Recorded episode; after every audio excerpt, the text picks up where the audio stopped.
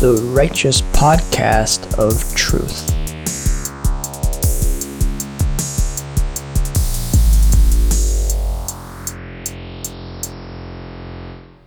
The first cryptocurrency was actually invented by Vladimir Mathblastovich. He was a Russian exile who escaped from Siberia in 1759 after being convicted of revolutionary mathematics. Vladimir was accepted by the Ottoman Empire and got a job at a university in modern day Turkey.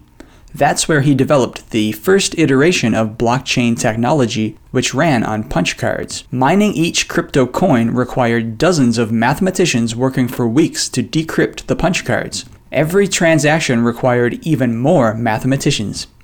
Plus, to keep the blockchain decentralized, an army of couriers was constantly employed to deliver updated punch cards between all the vendors and miners.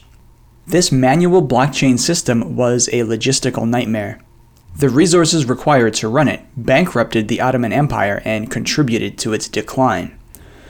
So Vladimir was exiled once again. By now, it was the early 19th century. This time, the only people who would take him in were missionaries on their way to California. Vladimir reinvented his cryptocurrency for the missionaries who were always short on funds. This time he used crystals and sonic resonance as well as a crankshaft to automate the decryption process.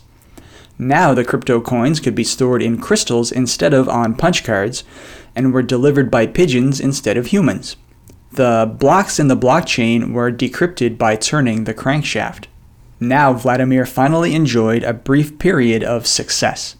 The missionaries became wealthy with his crypto crystal coins, and they shared their prosperity with the local tribes who lived nearby.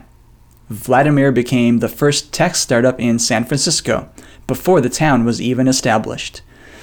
And the local shaman were so grateful for their newfound wealth that they gave Vladimir longevity potions as thanks. But when the gold rush started, the gold enthusiasts saw Vladimir's crypto crystals as a threat to their ambitions. They built a railroad just so they could drive him out on it. Then they confiscated all the crypto crystals and melted them down to make figurines and glass dildos. After that, the historical record is sketchy, but it seems that Vladimir lost his mind and spent the rest of his days in northern Canada trying to decrypt the northern lights. The Hudson Bay Company, working with the Royal Canadian Mounted Police, confiscated his notes after his death, so it's unknown whether he ever succeeded.